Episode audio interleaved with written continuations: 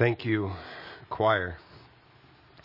Over the last uh, six weeks or so, really for the better part of, of the fall, we have been walking through the book of Nehemiah. And after taking a break last week, we've reached what's essentially the, the middle point of the story. It's appropriate for the, the season that we are in today because, to a degree, with all that has happened over the last 18 months, two years or, or, or so, we are in a similar place. Trying to figure out who we are. Kind of trying to hone in on, on what we, we really believe, what we truly value. Uh, we took a break in the series last week, so just to catch us up a little bit, Nehemiah was, was written about 450 years before Jesus' birth, right as the Israelites returned from, from exile and they were beginning to rebuild Jerusalem and, and more importantly, beginning to rebuild their identity. This was who they were. Nehemiah is working for the Persian king and he hears that his people are struggling that they're struggling as they are rebuilding, and he asked for permission to go and, and help them. After receiving the king's blessing, he, he returns to Jerusalem, and the first thing that he does is he, he surveys the land. He, he looks around and he sees how much uh, damage there is, and he, he kind of begins to organize people, and he puts together 42 different groups to rebuild 41 different sections of the wall. And it's important that we remember that the work was done by all kinds of people women and men, nobles and clergy, uh, business people, nearly everyone pitched in in some capacity to help. And then, as Nehemiah becomes governor, he realized that in, in addition to the external threats that existed, the threats outside the walls, that there were some internal threats as well, some internal uh, issues that they had to deal with. So Nehemiah called for change. Neighboring nations, they noticed that progress was being made, that changes were being made, and as a people, that they were, were kind of rising up, that they were, they were getting stronger and stronger. And so they tried to come up with a, a scheme to derail the progress. Then, starting at chapter 6, verse 16, we read this.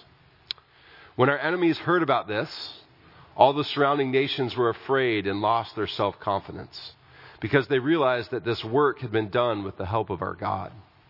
Also, in those days, the nobles of Judah were sending many letters to Tobiah, and replies from Tobiah kept coming to them.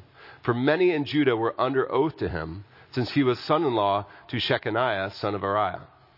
And his son Jehohanan and had married a daughter of Meshullam, son of Berechiah. Moreover, they kept reporting to me good, the, his good deeds and then telling him what I said. And Tobiah sent letters to intimidate me. After the wall had been rebuilt, and I had set the doors in place, the gatekeepers, the musicians, and the Levites were appointed. I put in charge of Jerusalem my brother Hanani, along with Hananiah, the commander of the citadel, because he was a man of integrity and feared God more than most people do. I said to them, The gates of Jerusalem are not to be opened until the sun is hot. While the gatekeepers are still on duty, have them shut the doors and bar them. Also appoint residents of Jerusalem as guards, some as their posts, and some near their own houses. Now the city was large and spacious, but there were very few people in it, and the houses had not yet been rebuilt. This is the word of the Lord. Thanks be to God. I spent the last, uh, or a few days this last week on a cycling trip, a mountain biking trip with three of my, my best friends in, in Sedona in Arizona. This trip was one of those things that we, we planned years ago, two years ago, and one of the things that got postponed because of the pandemic, like many of your plans did as well. And, and we were excited to finally be able to make it happen. Even if I was by far the least skilled cyclist in the group. I'm used to riding on roads and not trails. I guess you could call them trails.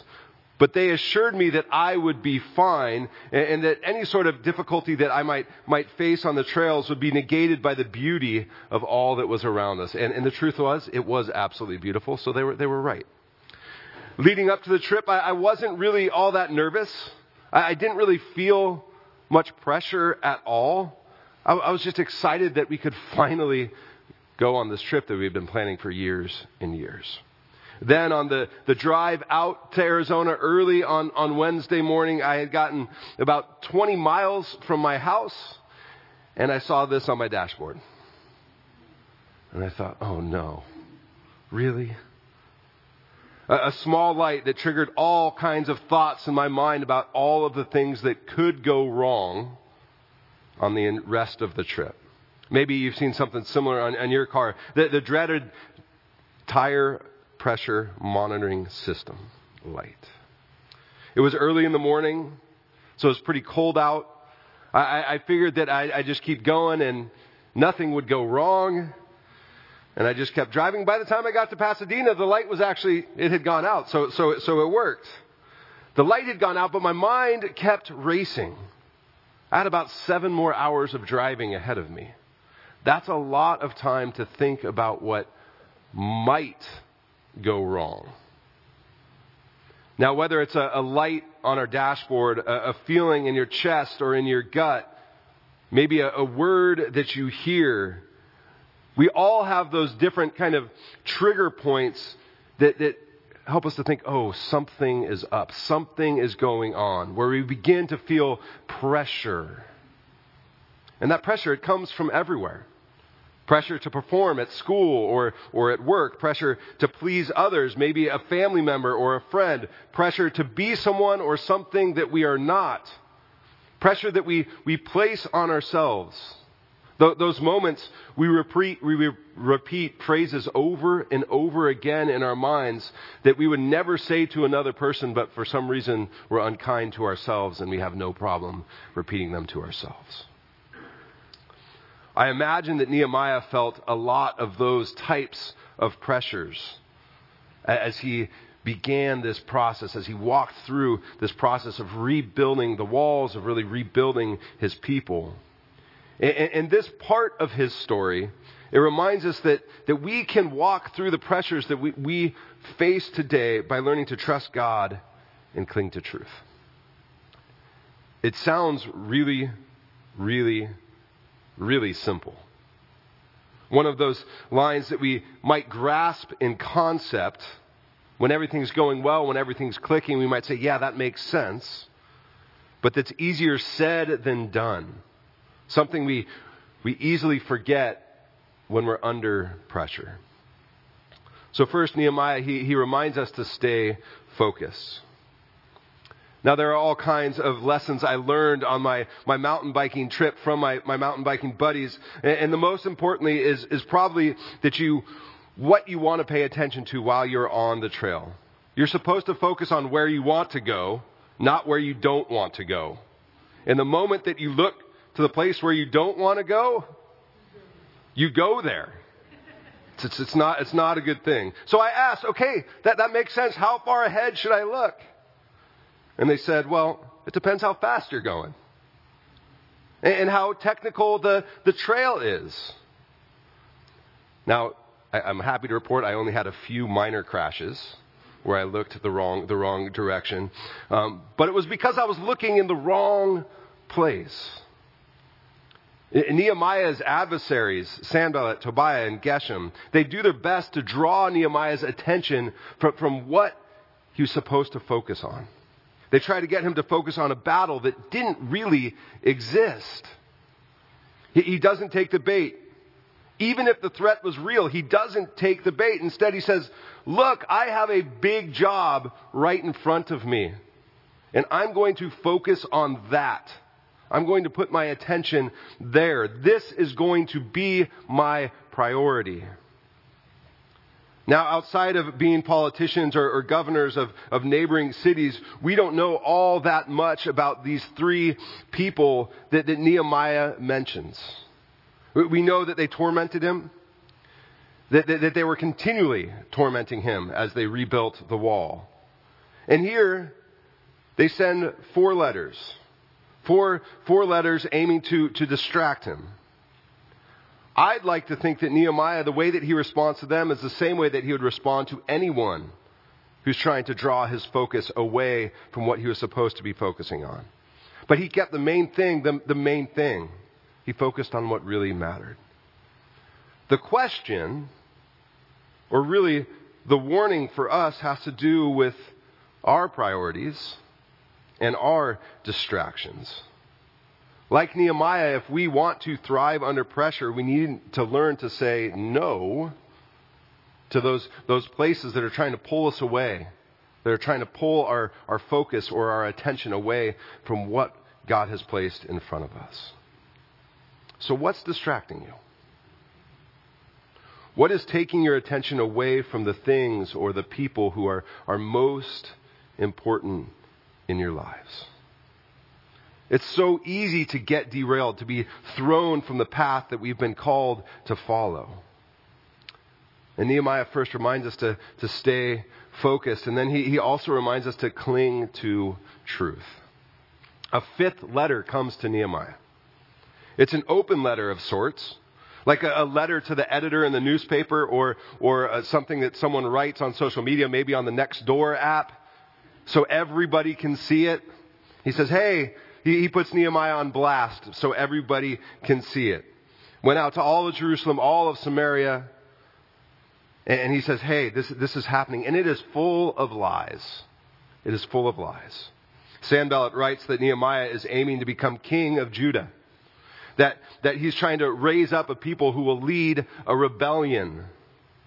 Sanballat's entire goal is to stir the pot is to, to, to kind of sow division. And, and, Nehemiah responds essentially saying that, that none of Sanballat's accusations are, are remotely even close to true. He doesn't take the bait. He, he doesn't take a shot at Sanballat either. He simply states the truth. That's not true. That's not what's happening here. Oh, it's a leadership quality that we are in desperate need of in today's world. That's not true. He doesn't say that's not true and then trash Sanballat. He just says, you know what? That's not true. And he lets it be. Just this last week, uh, some of you may have seen, I guess it was a little more than a week ago, an NFL coach was fired for, for terribly racist and misogynistic comments that he wrote in an email 10 years ago. His response to, to being fired was lackluster and didn't really show much growth at, at all. But in my mind, the, the worst part of the whole ordeal was the back and forth between the different athletes who he coached, or, or the ESPN, I shouldn't have said ESPN, the, the, the network reports that he also used to be employed by, and how they were throwing the team under the bus that employed him, but he was also employed by the, the sports network. There was a whole lot of hearsay going back and forth. A whole lot of hearsay going back and forth, some of which defended him, some of which uh, attacked him. Uh, nobody knows what the truth is because nobody ever said, hey, here's the truth. This is what happened. They just threw stuff back and forth at one another. In the face of adversity, under all kinds of pressure, Nehemiah, he just states the truth. I'm trying to rebuild, restore, and reform a city. I'm trying to remind my people of who they are and what God has for them. And that's, that's the next part of clinging to the truth is remembering your identity and, and remembering that God is faithful. Just th- those two things that, that that is true. The image that I always picture when I think about uh, identity and when I think about God's faithfulness is what we see and hear during Jesus' baptism in, in, Matthew chapter 3. Jesus approaches John the Baptist. Most of us know the story in the Jordan River. And the moment that he's lifted out of the water after he's baptized, a voice is heard that says, This is my son, whom I love. With him I am well pleased. And I know it's, it's easy to kind of think, well, that's Jesus, of course. That's, that, that's Jesus. But we are reminded of that truth every time we baptize somebody in the church today. And, and it's a reminder that we should all claim, all of us who have been baptized should, should claim, we are loved. We have a purpose. God is faithful. That is true. Nehemiah knew who he was and, and who he wasn't. So he points to the accusation and says, Look, I'm comfortable with who I am. I know what I'm about. You can take it or leave it, but this is who I am. This is what I'm about. And that's true. And I, I, have a responsibility and a role to play with my people, with what God has in front of me. So, what does it look like to face our own doubts, whether the ones that we, we think of ourselves or the ones that we hear from others, with that same sort of reply I know who I am.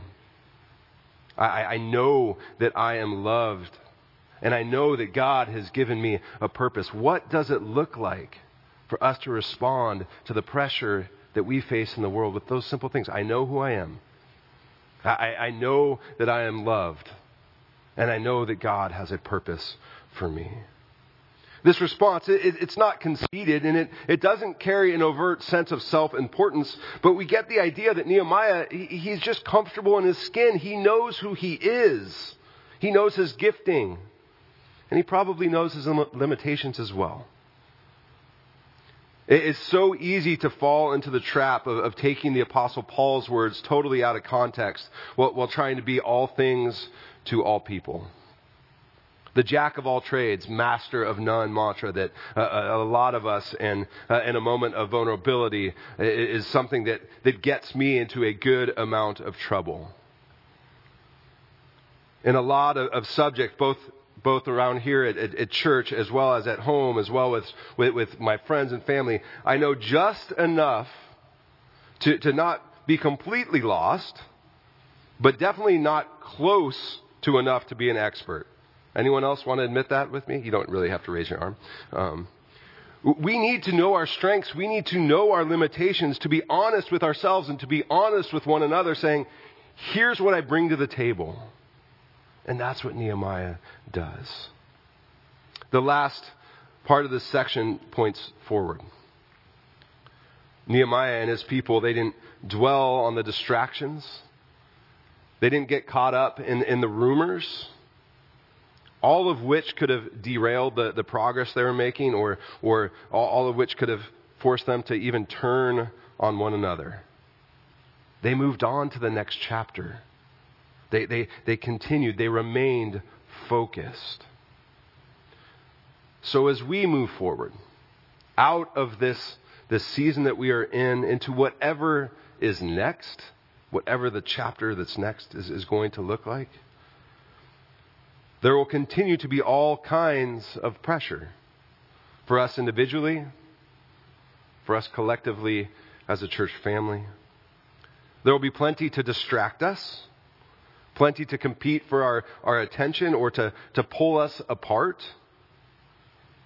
And my hope is one of the main lessons we, we learn from this, this story is that as those things arise, and they will, they always have, as they arise, that we would remember to trust God and to cling to truth.